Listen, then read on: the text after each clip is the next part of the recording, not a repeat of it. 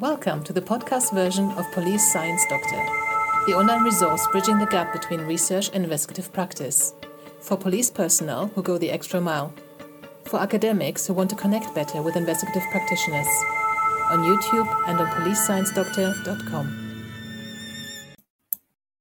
Hello, everyone. This is Susanne Knabe-Nicol from Police Science Doctor with your weekly dose of police science snippets. These are little bits of information, golden nuggets that I've extracted from articles that have recently been published in the fields of police science, um, investigative psychology, evidence based policing, criminology, and related fields. Hopefully, there'll be something amongst that that is of use to you and your job. However, because you guys have so many different roles in so many places around the world, I can't guarantee there'll be something that's relevant to your particular role every week. However, there's a library of these snippets in PDF format on the read page on the Police Science Doctor website. Just Google Police Science, go to Police Science Doctor, enter your details into the form that pops up, or you'll find it at the bottom of each page and that way you can um, you can join the email list. As soon as you join the email list you will get these snippets into your inbox every tuesday including the links to the original research article but you'll also get the password to access the read page and on the read page you'll find the pdfs that i mentioned. There's 168 times three of these police science snippets now. So the first one for this week is about virtual therapy the effect of virtual of virtual reality exposure therapy for a survivor of sexual violence as a preparation for a court hearing was evaluated, with five sessions before and one after the hearing. The participants said that this, these virtual reality sessions helped prepare her for court, give an increased sense of control, and allow her to manage emotions and bodily reactions better. This was qualitative research carried out on one participant only, but it can if it can help the um, the victim or the survivor deal with the court process better, that is something that is worth looking into more. As I said, the link to the original research is in the email that comes out. The second snippet, snippet is about victim credibility.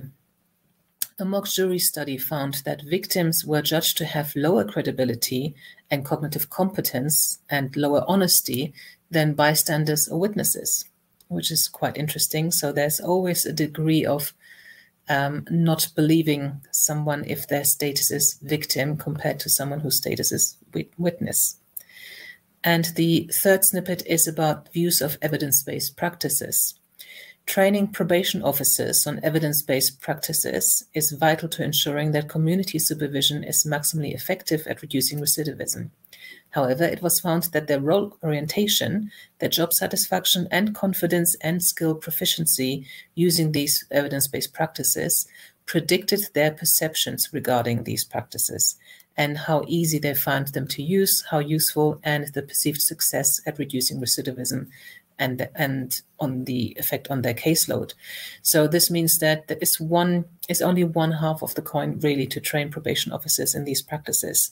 You really have to work on their confidence in applying this, their understanding of um, the, the, effectiveness of these practices, and actually making sure that um, you affect how they view these practices for them to be effective because they will probably not have the confidence to give it their best and to stick with them if you don't put that in place.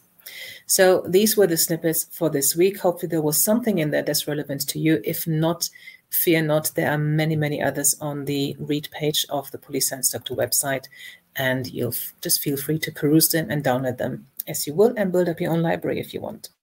I'll speak to you again next week. Bye bye. Thank you for listening. I hope you found this content useful. You can get access to each episode's transcript with key learning points, timestamps, and references if you get yourself onto my mailing list. Just go to the main website on policesciencedoctor.com and on the bottom of each page you will find a sign up form for notifications of new content. Just enter your first name, your preferred email address, and the type of organization you work for. You will not get any spam. This is just for me to let you know about new content and for you to get access to all the transcripts.